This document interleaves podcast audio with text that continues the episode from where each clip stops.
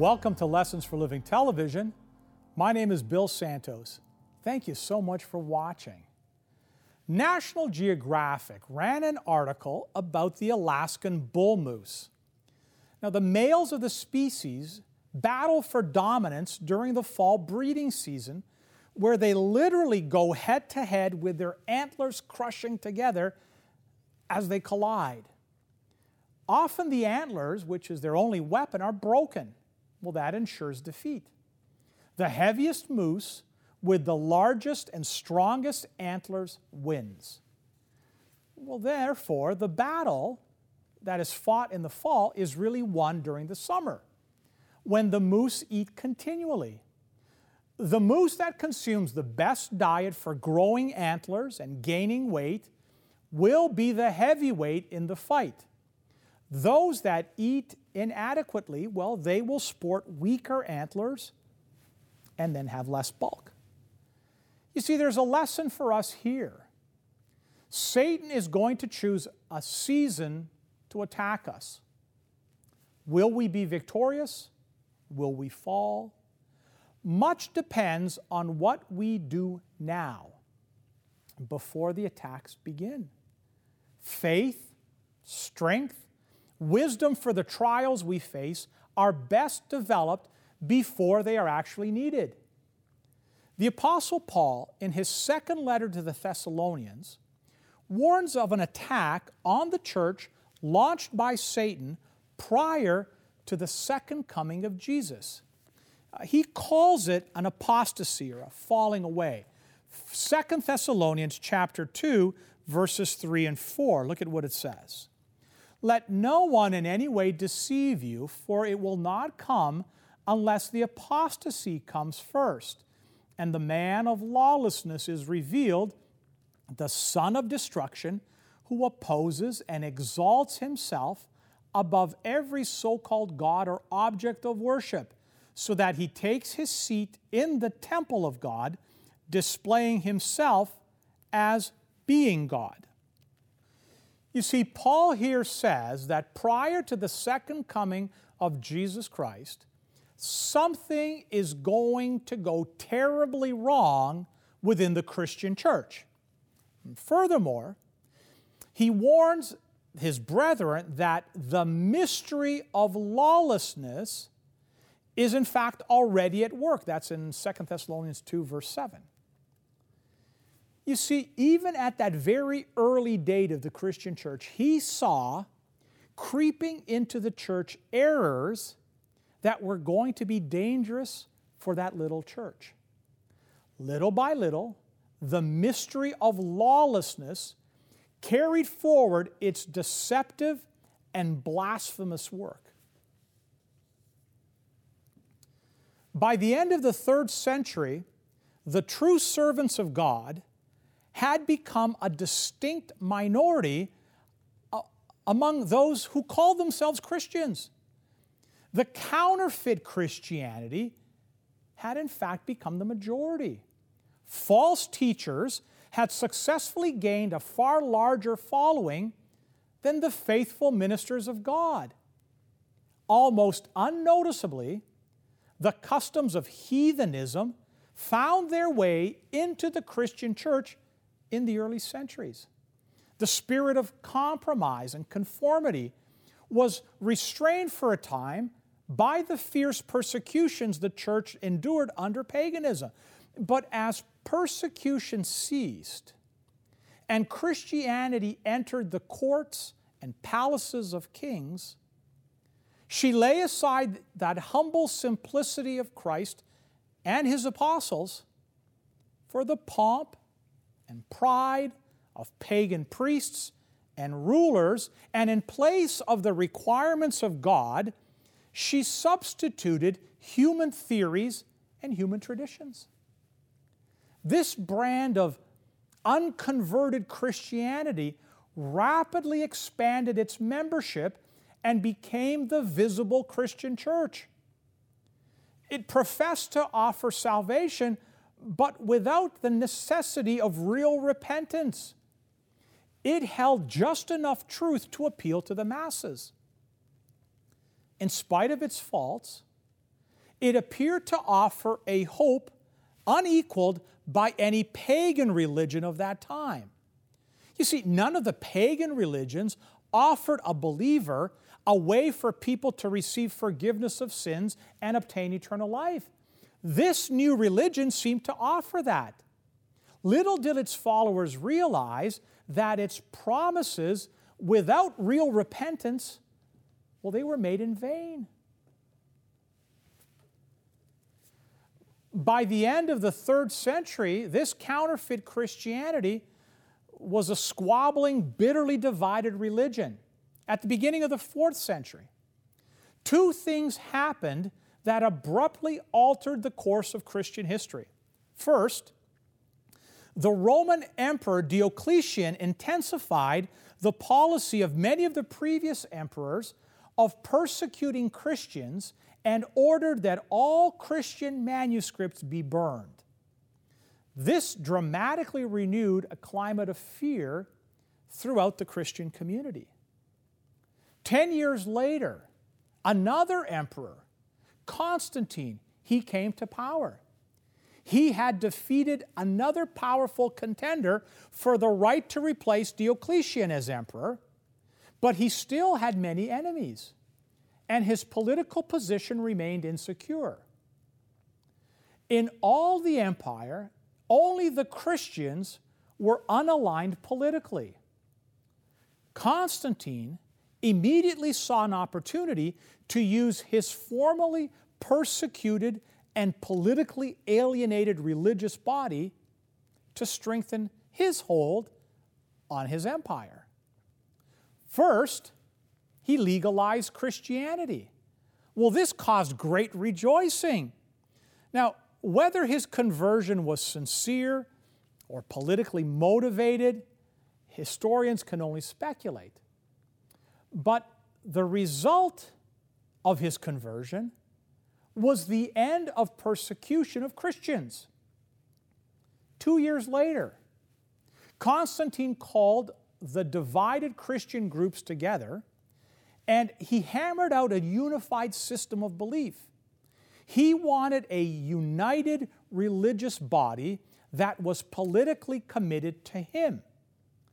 To achieve this, Constantine presided over doctrinal deliberations and, and dictated statements of belief. And whenever disagreements could not be resolved amicably, he would force them to resolve them. He soon successfully molded the bickering groups of counterfeit Christians who were willing to accept state control into a strong, unified vassal of the Roman Empire. Williston Walker, former professor of ecclesiastical history at Yale University, says that in 323 AD, Constantine was at last the sole ruler of the Roman world. The church was everywhere free from persecution. But in winning its freedom from its enemies, it had come largely under control of the occupant of the Roman imperial throne. A fateful union with the state had begun. Now, the work of corruption rapidly progressed. Paganism, well, while appearing to be defeated, became the conqueror. Paganism controlled now the church. Pagan doctrines, pagan ceremonies, pagan superstitions were incorporated into the faith and worship of the professed followers of Jesus Christ. Dr. Sophie Lunn Rockliffe, writing for the BBC website, in an article entitled Christianity and the Roman Empire, said the following Constantine's conversion poses problems for the historian.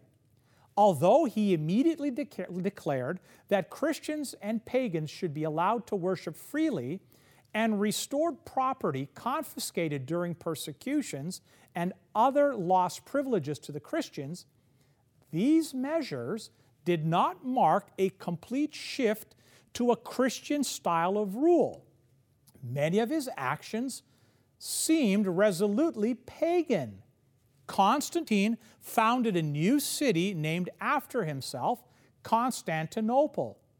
Christian writers played up the idea that this was to be a new Rome, a fitting Christian capital for a newly Christian empire. But they had to find ways to explain the embarrassing fact that in this new, supposedly Christian city, Constantine had erected pagan temples and statues. You see, as this new religion that is now being supported by the Roman emperors grew in power and influence, it sought to become a truly universal church. In its ambition to add more members, many new converts, and many new practices, well, they were welcomed, welcomed into its fold. Charles Guignebert, professor of history of Christianity at the University of Paris, describes this process. He writes Now, at the beginning of the fifth century, the ignorant and semi Christians thronged into the church in numbers. They had forgotten none of their pagan customs. The bishops of that period had to contend themselves with redressing as best they could and in, in, and in experimental fashion the shocking malformations of the Christian faith which they perceived around them.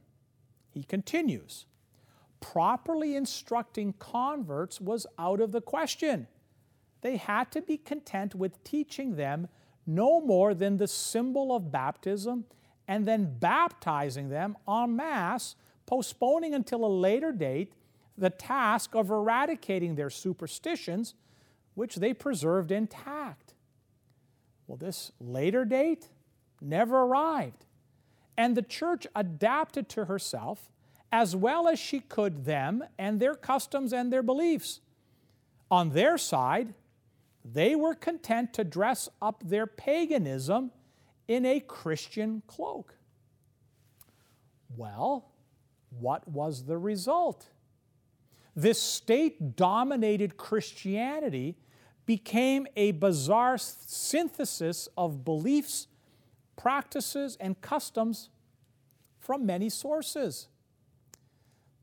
Guignebert re- explains it is sometimes very difficult to tell exactly from which pagan rite a particular Christian rite is derived, but it remains certain that the spirit of pagan ritualism became impressed upon Christianity to such an extent that at the last, the whole of it might be found distributed through its ceremonies.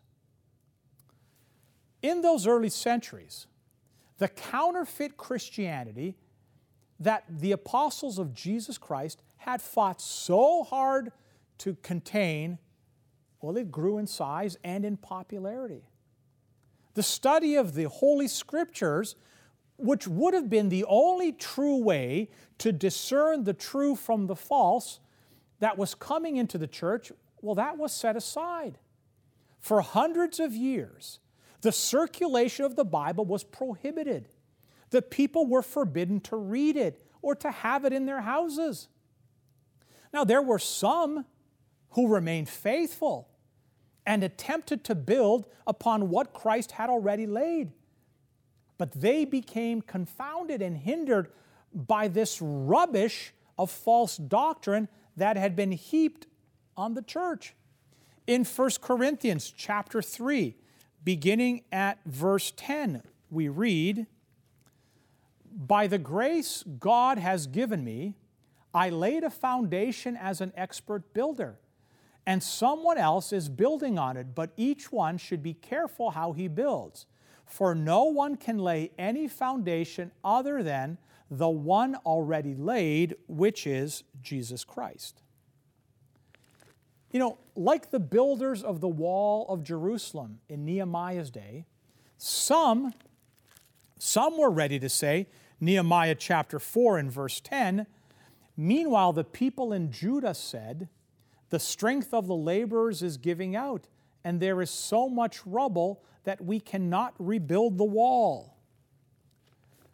Wearied with the constant struggle against persecution, against fraud, iniquity, and every other obstacle that Satan could devise to hinder their progress, some who had been faithful builders, well, they became disheartened, and for the sake of peace and security for their own property and their own lives, they turned away from the true foundation. Others, however, undaunted by the opposition of their enemies, they fearlessly remained faithful to the truth. The same spirit of hatred and opposition to the truth has inspired the enemies of God in every age, and the same vigilance and fidelity has been and is being required of his servants today. The words of Christ to his first disciples are applicable to his followers all the way up to the close of time. What I say to you, I say to everyone watch. Mark 13 37. You see, Bible knowledge, that provides a tremendous advantage to an individual, to a community, to a whole nation. Anyone who knows the Bible has gained an advantage. Those who practice what they know, well, they have an even greater advantage. In order to capitalize on that advantage, we must learn to understand the Bible correctly and let the Bible be the ultimate guide in belief and in our religious practice. A couple of years ago, Christianity Today ran an article entitled The Epidemic of Biblical Illiteracy in Our Churches. Here are some of the stats they provided. Only 45% of those who regularly attend church read the Bible more than once a week. Over 40% of the people attending read their Bible occasionally, maybe once or twice a month. Almost one in five churchgoers say they never read the Bible. The article goes on. It says, because we don't read God's Word, it follows that we don't know it. To understand the effects, we can look to statistics of another Western country, the United Kingdom. The United Kingdom Bible Society surveyed British children and found that many could not identify common Bible stories. When given a list of stories, almost one in three didn't choose the Nativity as part of the Bible, and over half, some 59%, didn't know that Jonah being swallowed by the great fish is in the Bible. Now, British parents didn't do much better. Around 30% of parents don't know Adam and Eve, David and Goliath, or the Good Samaritan are in the Bible. To make matters worse, 27% think Superman is or might be a biblical story. More than one in three believe the same about Harry Potter. And more than half, 54%, believe the Hunger Games is or might be a story from the Bible. But it's more than simply not knowing stories or scripture. Our lack of biblical literacy has led to a lack of biblical doctrine. As a whole, Americans, including many Christians, hold unbiblical views of hell, sin, salvation, Jesus, humanity, and the Bible itself. There is little excuse for anyone living in Western civilization, particularly Christians, to not know or read the Bible. Nine out of ten American homes have at least one Bible. The average American Christian owns at least three Bibles. Technology has put Bibles at our fingertips. Wherever we are, you can download a Bible for free on your smartphone. Maybe you're listening to me today, although familiar with the Bible, you're only beginning to understand its basic teachings. Or maybe you're just learning the importance of real repentance, the meaning of salvation, the destiny of mankind, the kingdom of God, the importance of keeping God's commandments. If you're already familiar with the Bible, well, you have a distinct advantage. Continue to study it diligently, adding to what you know and correcting what you may have misunderstood. If you are unfamiliar with the Bible, it would be to your advantage to learn what it teaches. You see, it contains knowledge that is essential to salvation. Above all else, let God correct you through His Word. And let's have this attitude the attitude of David when he cried out, Search me, O God, and know my heart. Test me and know my thoughts. See if there is any wicked way in me. Lead me in the way of everlasting. 139th Psalm. You see, we would love to offer you a free Bible course that will allow you to learn exactly what God's Word says and what God's will is for your life. You can study the Bible in a small group. We can arrange that for you. You can do it just individually with a Bible instructor in person. You can do it by correspondence, any way you like. And there's never any cost, nor is there any other obligation on your part whatsoever. If you're watching today and you feel, listen, I want to I want to embark on this path of Bible study.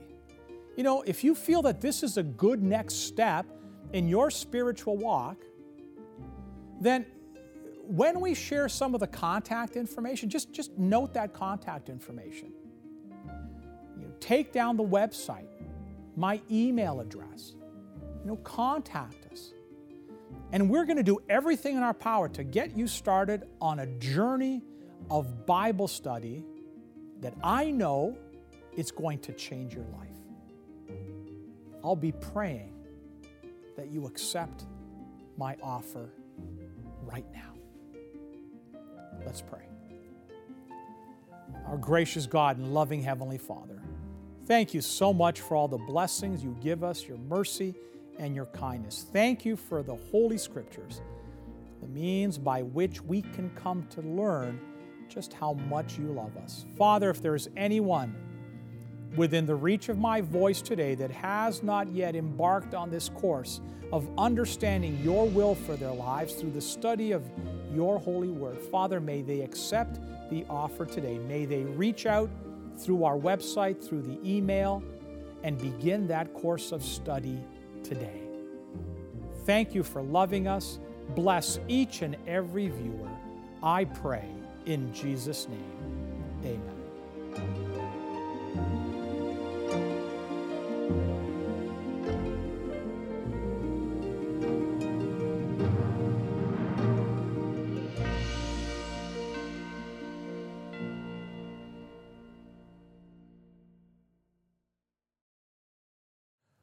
Well, we've come again to that part in our program where we offer you our free gift, a resource for your spiritual library. And today, we have this little book written by Mark Finley. Some of you may be familiar with Pastor Mark Finley. The book is called End Time Hope A Journey to Eternity.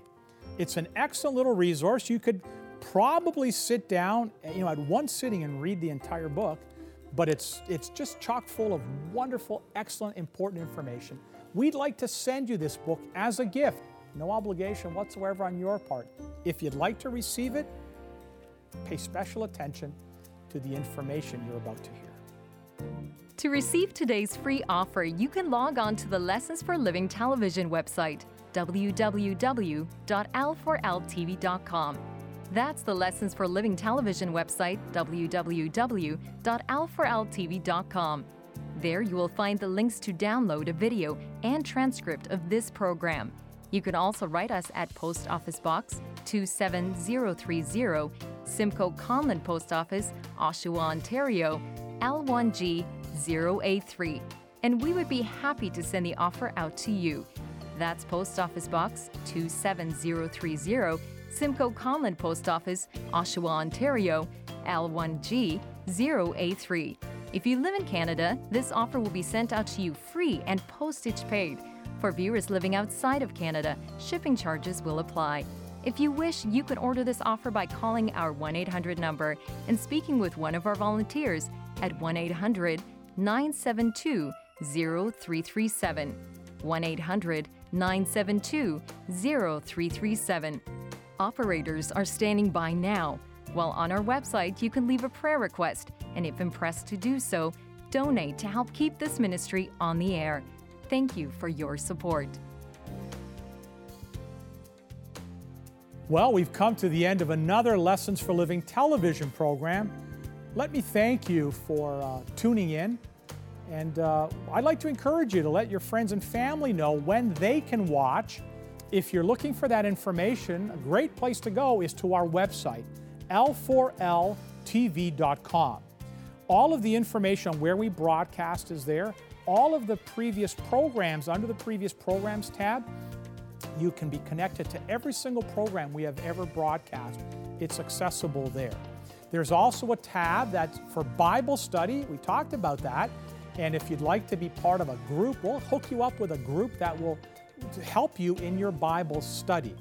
Um, you can then also look at where I'll be appearing live, and there's a Donate Today tab where you can make a donation to help move this ministry forward and help us stay uh, on the air.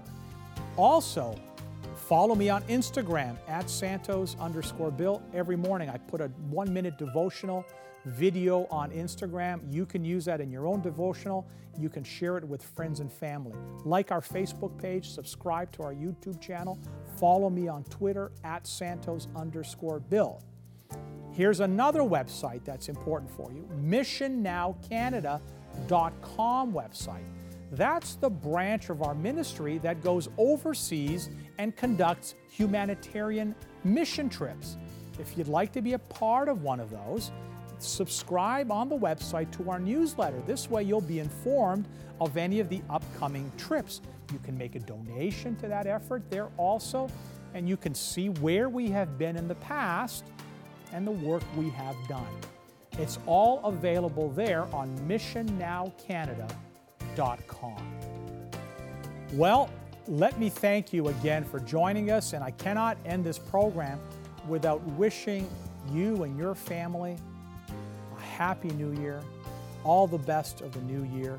From all of us at Lessons for Living Television, from my family to yours, God bless you. Happy New Year. Let's do this again real soon. See you next time. God bless.